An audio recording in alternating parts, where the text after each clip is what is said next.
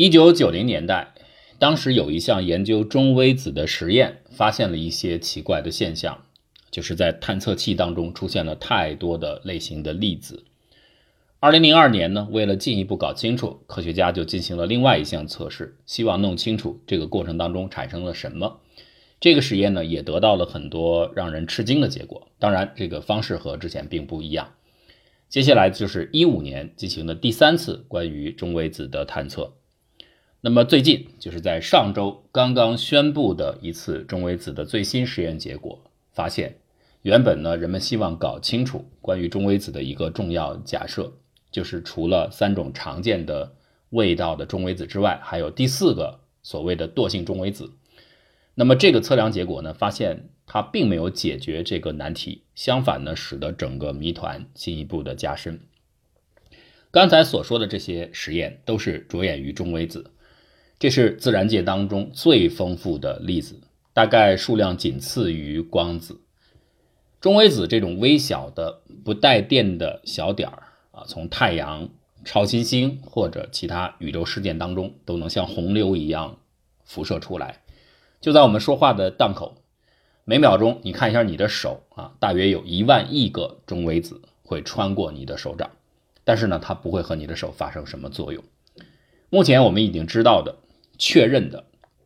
当然这个确认呢也是要打引号的啊。基本确认的有三种类型的味道啊，这个味道呢是一种术语的描述，就是三种类型的不同的中微子：电子中微子、缪中微子和套中微子。但是许多的科学研究者认为有可能有第四类型的中微子存在，就是惰性中微子。如果它存在的话，这种假设呢，可以帮助人们解决物理学的几个非常重要的谜团，比如最重要的就是宇宙当中到处分散的人们推测应该存在的暗物质到底是由什么组成的？或许呢，惰性中微子能够给出某些线索。那这个就是很重要了，因为惰性中微子最初中微子被认为是不具有质量的，理论上最初是做出这样的预测的。但是后面等到中微子震荡，就是这三种类型会相互转换，这个过程存在之后，中微子就必然有质量了。所以后来呢，在实验结果的一些怪异之处，人们又引入了第四种，就是惰性中微子。早期实验当中会产生很多的多余的粒子，这些粒子呢，很可能啊是惰性中微子在干扰正常的那三种味道的中微子的时候产生的一些迹象。所以研究人员就很兴奋。我们把这种假定的中微子之所以叫做惰性啊，就是因为它特别的不活泼，没有什么相互作用。大概目前按照理论的预测，它只通过重力作用和其他的粒子会产生一些影响。呃，那另外的三种中微子，它也算其实挺惰性的啊，但是呢，它们还起码可以通过弱相互作用会产生一些影响。那惰性中微子等于是更加的躺平了。但是呢，这个惰性中微子是可以影响其他的中微子的，因为所有的这个粒子呢有一个奇怪的特性，就是它会产生刚才所说的震荡，也就是改变这三种类型之一，在这些当中来回切换。比如举个例子，电子中微子从这儿开始的粒子，中间呢在行进过程当中可以变成套中微子或者是缪中微子啊，反之亦然，也会出现改变。这种转变呢，一般是在中微子行进一段距离的时候会发生，但是呢，在实验当中，它似乎会产生的更快。比如说，像洛斯阿拉莫斯国家实验室的这个大型的液体闪烁中微子探测器 LSND，还有后来的就是我们这次要提到的 Mini BuNE 啊微型中微子实验装置啊，在伊利诺伊的巴达维亚费米国家实验室。在这些仪器上，人们会看到中微子产生的速度更快。那为什么呢？这个过程可能科学家假设就认为存在惰性中微子，这是它的一个迹象。就是科学家认为缪中微子它有可能在转换过程当中会震荡转换为惰性中微子，然后再从惰性中微子变成电子中微子，而不是直接的由缪中微子变成电子中微子。如果中间经过了多出来的这一站。惰性中微子的话，那么这个过程就比简单的直接由缪到电子中微子这个味道转换要更快，这样就可以符合实验监测到它周期更短的这个结果了。我们今天要说的呢，就是费米实验室的中微子探测装置，从 mini 步 NE 现在有了一个继任的装置，叫 Micro Bo Ne，是一个升级的版本。在那儿的物理学家呢，他首先产生一连串的缪中微子，然后把它们射向大约位于七百四百七十米以外的一个探测器。这个探测器说白了就是一个巨大的桶，里边装着一百七十吨的液体，就是纯的液压。这个液压呢，就等待捕捉中微子的迹象。因为中微子呢通常不产生作用，但是呢，它有非常非常小的概率，极小的概率有可能和亚原子核啊产生碰撞。这个产生之后呢，迹象会出现一些次级粒子。我们捕捉这些线索，就可以认为有可能我们碰到了一个很罕见的。原子核与中微子相撞的事件，这样就检测到了中微子。那么研究者呢，在十月二十七号公布了 micro b n e 的结果。结果呢，他们说没有看到在此前的那个版本的装置，就是 mini b n e 上曾经观察过的那种大量的粒子。新的继任的装备里边没有发现，哎，这就很奇怪了。早期的实验装备是看到了电子或者像光子这样的。多余的粒子的啊，但尽管呢，当时的这个精度不足以证实到底是光子还是电子是哪一种，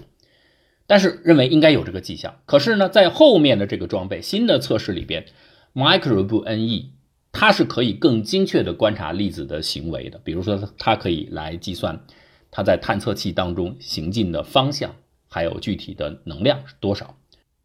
有了这些信息，我们实际上可以确定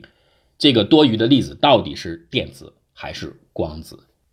可是呢，升级之后就很古怪。原先在早先版本当中看到的多余粒子的迹象，现在消失了。而你现在又把握整个技术提升精度之后，如果有这样的真实存在的电子或光子的话，应该是能够锁定它的。那这个矛盾说明什么呢？一下使得人们原先对惰性中微子这种假设粒子存在的期望似乎降低了。这里啊，我们说明一下，micro b NE 的装置呢，距离辐射源只有四百七十米，这个距离是很近的。它的行进的时间测算出来，它如只能够监测到刚才我们所说的由缪中微子变成惰性中微子，然后再变成电子中微子这个快速的震荡过程，而不会产生一般的那种简单的由缪子中微子直接变成电子中微子的这种震荡，因为它距离近。所以，如果我们之前的假设正确，这个短的距离、短的时间内，我们应该监测到相应的电子的出现，可是没有发现这样的粒子。如果没有多余的电子或者是光子，那么之前原先的探测实验 LSND 的或者是 mini 步 NE 的费米实验室的，他们曾经看到的那个多余的粒子又是什么呢？你得给解释啊。一种可能的解释就是早先实验当中的中微子碰撞可能是错误，没有发生。比如说，它是实验室遇到了一些意外的干扰，尽管你做了很多的排除干扰的呃这样的准备，但是也许还是有一些未知的过程发生了作用。所以你看到的那个疑似电子或光子，它不是真实存在的。只是呢，这种理论呢，相对来说，许多的研究理论物理的人都认为可能性不大，因为我们现在的理论被认为被相信为是很成熟的。那如果不是之前的实验结果是一种错误或干扰的话，那为什么现在新的测试当中没有发现期望当中的惰性中微子呢？那这个时候就又出现了常见的一种解释的方案，就是再引入新的粒子，就是也许在这个过程当中还有理论物理当中目前假设当中范围以外的事情发生，比如会不会有比现在我们假设的惰性中微子更重的新的版本的惰性中微子？然后呢，由这个更重的版本，或者是其他的一些新粒子，再产生了一些未知的变化，而不是我们期望当中原本认定的，就是从缪中微子变成惰性中微子，然后再变成电子中微子这个简单的过程，可能还有别的过程。在这个过程里边，粒子呢可能会衰变为其他的东西，比如有一些理论当中说的一个普通的中微子和一些怪异的像暗光子这样的假设。如果这个过程真的发生了，那么它就会产生一个电子和。正电子就是它的反物质同时出现，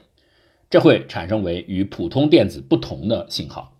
而这种信号呢，micro 不 NE 目前的设置当中没有去做相应的准备，所以如果它发生了这个过程，你是检测不到的。但是费米早就说过，就轻易的假设一种很难探测甚至无法探测的这样的一种未知粒子，为了解决你的理论问题和实验当中的某些抵触，这不是理论物理学家应该干的事儿，或者这不应该是优先的选项。所以现在就遇到了很大的问题。惰性中中微子呢，对于目前的物理场景来说，仍然是一个非常有吸引力的选项。我们还是很需要它，啊，特别是当你试图解释中微子为什么有质量这个关键性的问题的时候，我们是需要惰性中微子的。而且呢，它还可以帮助我们解释暗物质是什么，或者甚至惰性中微子本身就是暗物质当中的一个可能的解题的答案，或者至少是所谓的暗区。暗区就是各种类型的我们现在看不到的粒子。这个暗区域当中的某一个部分，我们还是需要它。因此呢，如果你问做粒子物理研究的人，你说你觉得惰性中微子真的存在吗？呃，大部分人会说还是相当有道理的，还是相当有理由认为它应该存在的。我们可以这样来说，现在关于中微子所能够表现出的迹象，目前实验都已经经过了测试。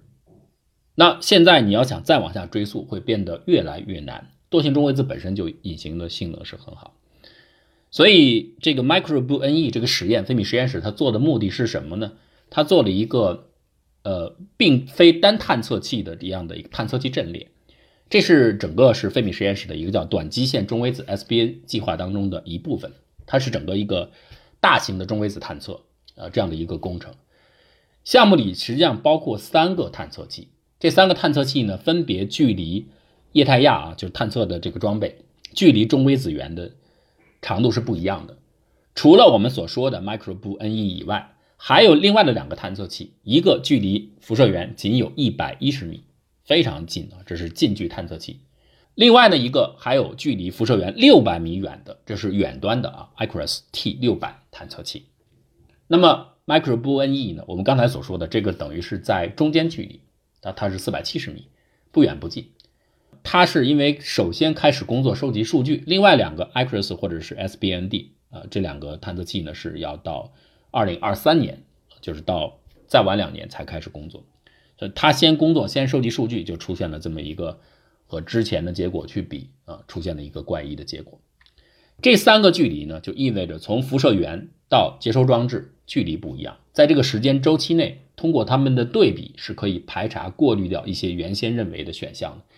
单一的探测器只能探测一段固定的时间内中微子的震荡过程，但是如果你有三个，其实可以看到完整的整个的过程。比如说早先的 mini 不 NE，如果它的提出的解释是正确的啊，确实存在一个多性中微子的话，那么这个对比我们就发现，除了电子中微子之外，随着粒子远离中微子源头，在远端的探测器上就会看到没有中微子试验，它相应的这个事件就会消失。这样的对比呢，是单个的探测器无法做到的。它等于把整个过程进行了连续的追溯。然而呢，这个 micro 波恩 E 毕竟它是一个复杂的分析技术，所以现在我们出现了一些和预期并不完全符合的怪异的事件。这个对于研究理论物理的人来说，反而是令人兴奋的。就是如果你是完全和之前假设一样，那么是验证；如果不一样的话，就代表还有新的。一些未见的知识需要人们挖掘。那我们首先是要等待另外的两个近距的探测器和远程的探测器工作之后，把结果对比之后，再来看看关于呃整个中微子知识是不是得到新的拓展，惰性中微子是不是能够得到确认。